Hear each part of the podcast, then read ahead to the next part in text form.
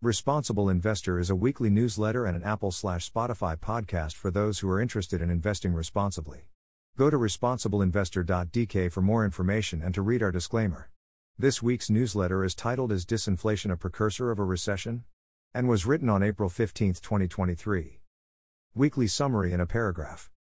The U.S. stock market indices finished higher for the week, despite a sell off on Friday. The main catalyst consisted in the declining PPI data published on Thursday, just a day after the CPI report came in cooler than expected. The European stock market continued to show its strength and so did the euro. The 2 to 10 years spread finished flat and is still inverted at minus 56 basis points. In corporate news, Tesla announced a series of price cuts in the US and three of the major US banks, JP Morgan, Citigroup and Wells Fargo, were the first to report a Q1 2023 earnings beat this week, with JP Morgan results being the most impressive. The earnings season kicks off in earnest next week. Any significant misses may exert pressure on the market. Asset classes weekly performance. This week the Dow finished plus 1.2% higher, plus 2.2% year to date, while the S&P 500 gained plus 0.7%, plus 7.7% year to date. The Nasdaq rose plus 0.3%, plus 15.8% year to date, and the Russell 2000 advanced plus 1.5%, plus 1.1 year to date. Gold finished plus 0.7% higher, plus 7.5% year to date. We are long, while silver gained plus 2.2%, plus 4.3% year to date. We are long. Oil was plus 3.7% higher, plus 6.9% year to date.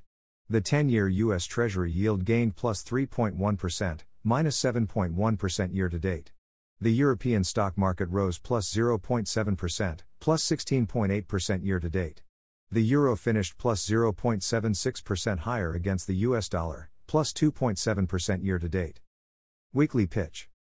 The economic data published this week supports the disinflation narrative and leaves the Fed in the challenging position of timing the pivot correctly, if that's at all possible. Not too early to avoid inflation picking up again, and not too late to risk sending the economy into a deep recession. While a recession in late 2023 or early 2024 seems to be in the cards, the real question is how severe it may be and how long it may last. Thankfully, not everything is in the hands of the monetary policy makers. The Q1 2023 earnings and especially the future earnings forecasts will provide an objective read of the state of publicly traded companies. Ultimately, it is the growth in earnings that has pushed the markets higher over the decades.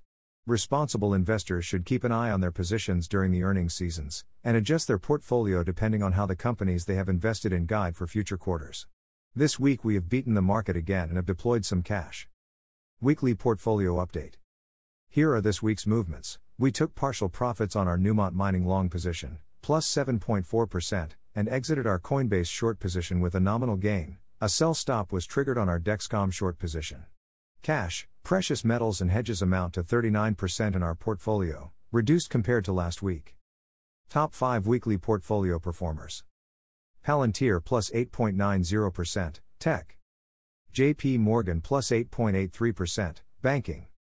Callon Petroleum plus 7.57%, Oil. Freeport McMoRan plus 7.12%, Non energy minerals. Borg Warner plus 5.80%, Automotive. Portfolio asset allocation. US long stock positions 52%, increased. EU long stock positions 9%, unchanged. US short stock position 4.5%, increased. Hedges 7.5%, unchanged. Silver and gold 5%, unchanged. Cash 22%, reduced. One year portfolio performance. Our portfolio performance over the last 12 months is plus 0.1, excluding dividends, versus the S&P 500 loss of minus 5.8%, which corresponds to a plus 5.9% market beat. Invest responsibly.